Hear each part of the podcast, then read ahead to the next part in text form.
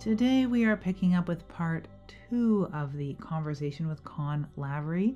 Kon is the author of 38 short stories and 10 novels, including Rave, Seed Me, and the Mental Damnation series. He also designs cover art and beyond his own books has worked with authors Eddie Generous, Jessa Forrest, and Leslie Hodgins. Alongside writing, Kon is an accomplished web designer, graphic designer, and multi instrumentalist. You can hear his music projects Woke and Con Artist on Bandcamp, and they accompany his many audiobooks and transmedia productions. Enjoy picking up where we left off last week. If you haven't heard the previous episode, just check back for part one. This is the final part two of that interview.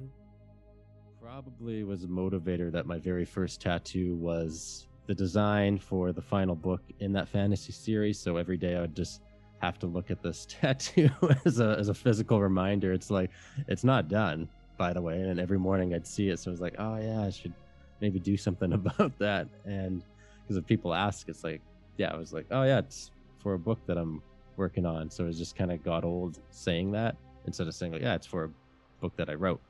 Um, the past tense just kind of makes it better for my own, I guess, psyche or ego, whatever you want to call that. Um, but yeah, now it now it's different where um, I think there's a lot more uh, assurance with the when a, a book comes out where I've got a cleaner process of doing revisions and making it as clean as possible, passing it to beta readers, eventually the editor, and then marketing it and understanding you don't just hit the upload button and ta-da, the book's done. There's months in preparation and months in preparation for post launch. So it, it's a much cleaner approach that, yeah, can basically reach a larger audience and makes the uh, book have more credibility rather than just ta-da, it's out. Yeah, the the post launch is always something that uh, many people underestimate uh, or don't know exists. So mm-hmm. yeah, that's something definitely with the first few releases that it's maybe not anticipated or maybe it's over anticipated with the first release for some authors. It really really depends.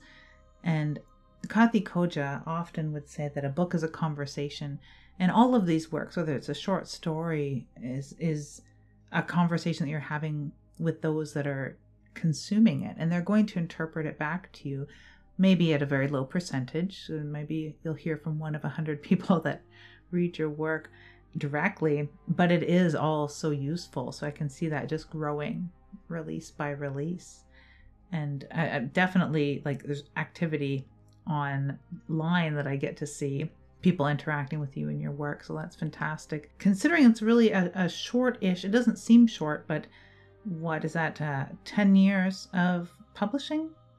Yeah, yeah, it's uh, 10 years been going at it and mix of self-publishing and smaller boutique publishers. So uh, I've learned a lot of things what not to do.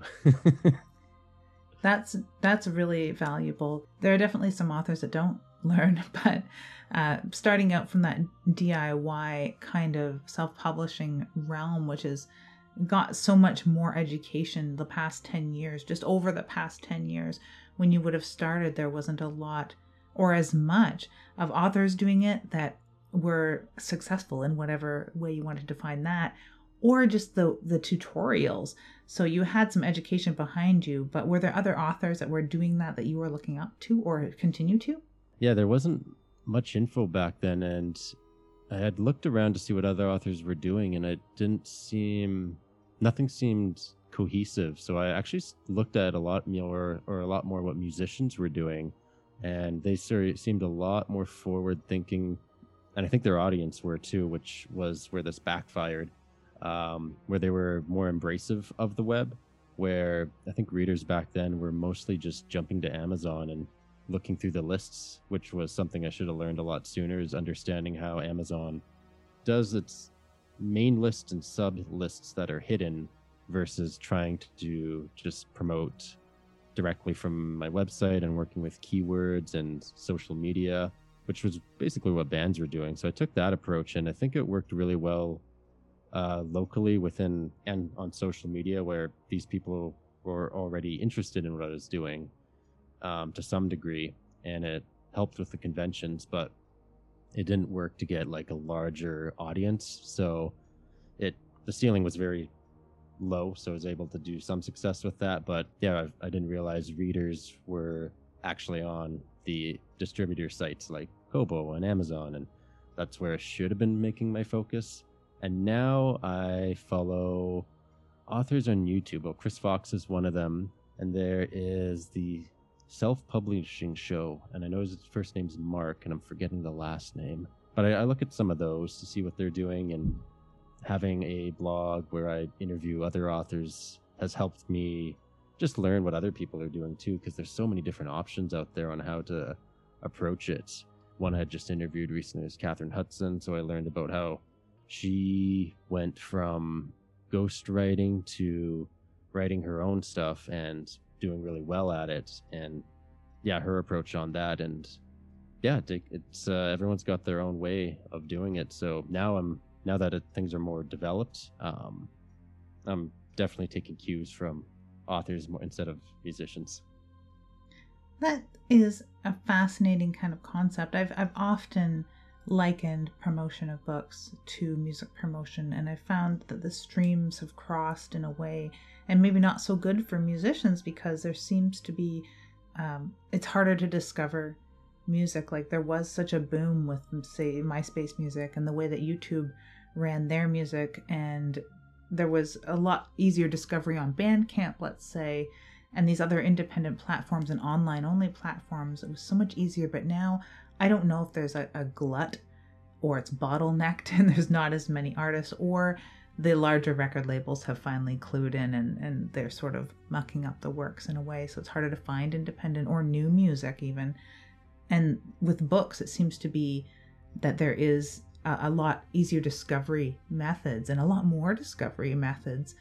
But there are still those hidden Amazon lists. I, I'll never quite understand that. Even finding horror is hard. It's hard to find horror in Chapter's website as well. So that's interesting that you're like working to dissect that all this time and even more so now by learning from other authors which i think we all do to a certain extent you know look to other authors none of us really uh, live or write in a vacuum so it's very valuable the interviews that you're doing and the learning that you're doing and that other authors can look up to what you're doing i think that's fantastic so that would probably tie into my next question about the biggest revelation about the business or the craft of writing uh, from your first release to now. And I see that's an ongoing process. Have there been any other uh, huge barriers that you found where you thought something would be very simple or something that you thought would be mm-hmm. insurmountable and you hit publish and poof, it all fell into place? Oh, you know, I had a real good revelation um, over over the past year. Is I understood the term right to market and right for passion, but I didn't. It didn't really click at all. And it didn't really come in until, yeah, the past year where instead of going to conventions, I had to make a complete 180 and focus a lot more online and figuring out how to market books online. And I went from like ads, doing ads from like BookBub to Facebook and doing these newsletter sites or news promo sites that uh, authors like and readers like too. So those worked well together, and I learned about write to market versus yeah writing what you like. And I've always done write what you like, um, and I've seen on these newsletters that I subscribe to just to see what other people are doing and learn through osmosis. The books that are on these promo sites are being advertised through ads and then see how they climb these these hidden lists on Amazon and how they managed to stay on these lists um, is because they're the good ones that stay on the list are very tailored to that sub list and learning that how powerful a write to market is and you want to play to tropes and i always thought you wanted to avoid tropes learning that tropes are actually a good thing when you want a story to be uh, enjoyed and liked by a particular type of reader i don't know like horror has very has a lot of tropes, and then subgenres of horror has tropes versus like romance. So you don't want to have too much romance if you're writing a horror novel because then you're going to upset that reader for what their expectations are. But then you don't want to also ride the line of making too many tropes because then the book's predictable and no one likes it. I think that's been the biggest revelation where I thought you had to write something innovative and original. Um, but if you do that, you, you, end up existing in this outer orbit space instead of um, honing in because uh, that kind of leads into the next thing, something that I thought um, was difficult that I'm learning is easier now is uh, knowing your own market and understanding what genre you fall on, into. I thought that was going to be a lot harder, but learning that's uh, a little easier as I'm seeing these different genres. Learning from this list, like, oh, there's a bunch of subgenres, and these are obvious, very straightforward keywords that people look for. I still struggle with that myself. Definitely not that my writing style is very varied, but I mean, and this isn't what I write, but it's I'd love to read a Space Marines with werewolves or with zombies or something. But then there's people out there that want that with romance, and that's one person out of most of them. most of our readers are saying, "Well, which is it? Space Marines, a love story, or werewolves?" Like, make up your mind. Yeah. You might want to write the love story of two space marines battling werewolves that happen to turn into zombies. but yeah, it needs to be narrow to a certain extent without tipping over into mediocrity or mimicry, I suppose. Uh, Stephen Graham Jones is really good at taking our tropes that we love and know already and twisting them in his own way, which I guess that's our job, right? Yep. Yeah. Then it's funny you mentioned uh, you had read that Toronto drug short story. Because um, on that note of like space marines and werewolves and romance, it's that short is to a story idea I've had gosh, probably getting close uh, over 15 years, and it's a story idea that combines a bunch of stuff that, like, pure passion. I really want to tell it, but it mixes so many genres. I'm like, oh man, is this just going to be a real confusing story to people because it it doesn't know what it is yet? So, it, yeah, I, I, totally get what you're saying on on uh, mixing too many things when I'd read the uh, back jacket copy of The Walking Sun, which you did the artwork for, and that was a yeah. pleasant surprise when I opened that. It was shortly after reading Rave too, uh, oh. that I saw some other art from from you on another book. And originally I thought, oh, there's a lot going on in this story, but it's all things that I'm interested in. I mean, but he pulls it all together where a lot of artists can't. You know, they have all these moving parts they want to because their their passion is driving it. Right to market is a struggle. With myself, it's the three act story is a struggle because I want to bust out of that so bad yeah. and always have. But yeah. yeah, writing to market is something we want to. We all, I think we always want to bust out of, unless that's just the way our own passion works, right? So it's constantly sort of a tug of war. That's a fantastic insight in that you recognize that, where a lot of us don't even recognize these things that may be barriers yeah, on both sides too, or like, and not to out anyone, but I've been to writing conventions where like you meet other authors and that are out pitching their stuff, and it's like your story's just kind of like this other mainstream one. Have you thought about maybe doing this or something? And then they're like, eh, no. And it's like, well, then you're you're kind of just doing a knockoff. That's also on the flip side that not everyone likes to hear. Just like on the other side, where it's like you're trying to be innovative and original. It's like, yeah, your stuff's too weird. And it's like, oh, maybe I should actually hone it in a little bit. But that's why I do like the Seventh Terrace um, that published The Walking Sun. They they do want to do stuff different, and they're also finding their own way through the giant publishing sea. Um, but they love to do weird stuff that manages to work and makes quality fiction. They're a new publisher to me as well, and there is um, sort of a drought of Canadian publishers. So, I mean, they are Canadian, I'm, I'm guessing? Yes. Yeah. Uh, oh. Calgary, actually. I met them at uh, When Words Collide. Um, and I knew the two before they started the publishing house. And then they, I think they started it in 2019. Um, so it's new, new. And yeah, they've got a, a good collection now. I'll definitely check out more of that because it's something I think that Canadian authors sort of struggle with. Not only like the distance between cities and conventions and the lack of conventions, the lack of publishers, the lack of agents. I mean, I don't I don't know any agents that live in Canada. All yeah. maybe a handful in Toronto. Or uh, Vancouver, but like other than that, it's just a drought here, a serious drought. You do live near uh, a city center, so it's a little easier, I, I suspect with the pandemic, of course, travel's been restricted, but did you find that it was easier? I mean, I have a jealousy of our American counterparts because they seem to be able to travel and have a little more ease of networking. Uh, did you find that that Canada is has been like a a suppressive thing like that, or do you find that you can work with this weird low population density that we have? Well, that's that that's an interesting one because the writing convention in Alberta, which which is when words collide, happens in Calgary, and there's people from all over, some from the UK, some from the US, other parts of Canada. They all fly to this one, and it's a they cap the tickets. I think like not not very high, so it's very intimate, which is intentional. Because um, if it got too big, it'd just be a mess. But yeah, you meet all sorts of people there, so it's that's been effective. But as a whole, uh, everyone in Alberta has been great, but I, I, you can see it's it is just a, unfortunately a small pond, and I don't know about the west coast off in Vancouver, and then there's obviously Toronto as well. So, I, but I've noticed Canada's small, and because all these people come to when words collide, it's like oh, they're this is kind of the hub where people go every year, and that shows that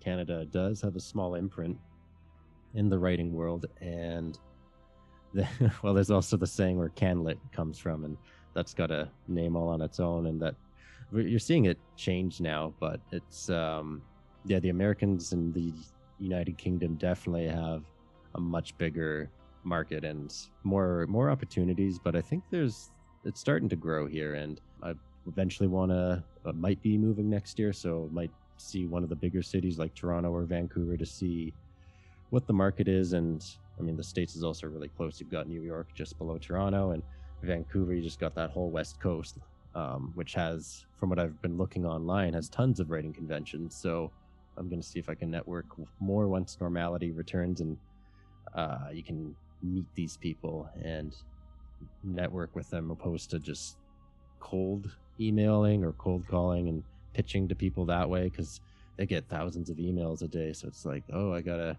what's what's a what's an easier way? It's actually just accidentally meeting these people at conventions, or intentionally, depending.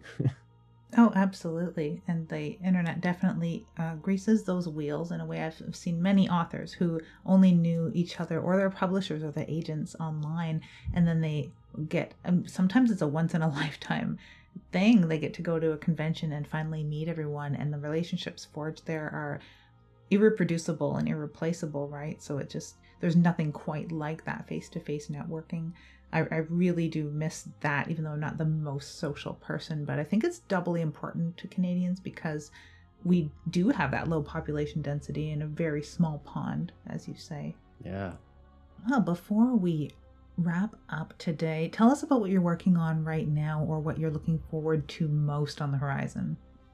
Ooh, yeah, I've got a few things on the go.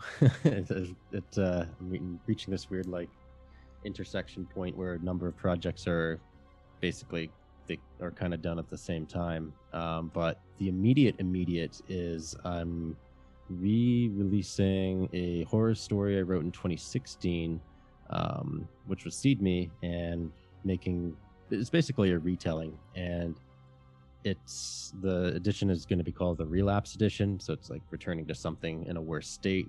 So it's got new scenes it's got a new telling and uh, just a fresh version of that aiming for october um, if i get everything lined up which ties into that whole macrocosm thing where i wrote a kind of sequel to it which is why i went back and fixed it up. So that's kind of I guess, more on the horizon. But then what I'm most excited about is uh, this kind of dark urban fantasy series about it's related to that Toronto drug story, and it's going to be a multi-part story, probably at least four books, and it ties everything together with the macrocosm because right now it's been pretty clear we've got the fantasy stuff you've got the modern day world and the sci-fi world and it all strings together through short stories but this new series is uh, going to make it really obvious about these um, blending worlds because um, before it's kind of like there's hints in the fantasy because it's so mystical it's like how is this even attached to the real world other than there's a few key hints uh, where this dark fantasy is going to make it really obvious? I like the sounds of that especially because i really enjoyed the two sort of ends of that as far as the horror. I'm very much looking forward to Seed Me for that aspect and the like gritty urban drama sort of thing, which there isn't enough of here. I remember a filmmaker friend of mine commenting there's not enough Canadian dark crime drama, and he was shooting that sort of film. And there's, you know, it dawned on me I've n- I don't think I've ever read a Canadian crime author, let alone just dark, gritty urban, aside from Chris Walters, who had written this very dark, Vancouver centric, and drugs and crime and street life and it was just very intersectional in the darkest ways, right? And other than that, though, I've never read anything quite like it. So I was really excited to see that. To know that they're all going to intermingle with some sci fi and fantasy, however, is quite exciting. Yeah, yeah, that's like we were talking earlier. Well, it, when you blend a lot of stuff, um, can become tricky. And that's why I think this will need multiple books to try and marry it all together nicely. But that one's very much passion driven where i'm just kind of following the story where it goes and it doesn't have a strict deadline where i've got like the seed me thing coming out sooner just to have um, a new release um, that works well and doesn't uh, so i don't just disappear for five years or something. That's fantastic to be able to go back and uh, do a relapse as far as a rewrite. I like that terminology too. So people can find you at konlavery.com and uh, patreon.com slash konlavery. Is there anywhere else that you hang out online? Yeah, those those are the good ones. Uh, yeah, there's the newsletter that's a monthly thing, which you can find on konlavery.com. Um, then there's I'm on Instagram, which is instagram.com slash konlavery and Facebook konlavery. And those are the ones I'm on most often. And the newsletter gives you the insights, and the Patreon gives you new short stories within the macrocosm. And yeah, the website will have all the books, uh, a Wikipedia, which explains more of the macrocosm, and other goodies. Yeah, the macrocosm is a great thing to navigate on your website. So everyone go check that out. Well, thank you very much for your time today in this fantastic and enlightening conversation. I hope everyone gets as much out of it as I did, and we'll probably catch up with you in a year or so after the macrocosm grows by another world or two. Yeah, yeah. Thanks for having me, Lydia. It's been a lot of fun. Thanks. Have a great day. You too. And thus ends the bonus episode for today. And I'll thank you very much for listening. Of course, check back soon for more bonus episodes. These aren't found on the YouTube show. So, as a special thank you to listeners of the podcast, here we are. You can find the essays at typicalbooks.com. And if you're interested in the full length episodes, check out the Patreon or Apple Podcasts. If there's anything that you think that I ought to be talking about on Typical Books, let me know. And make sure you have an ookie spooky day.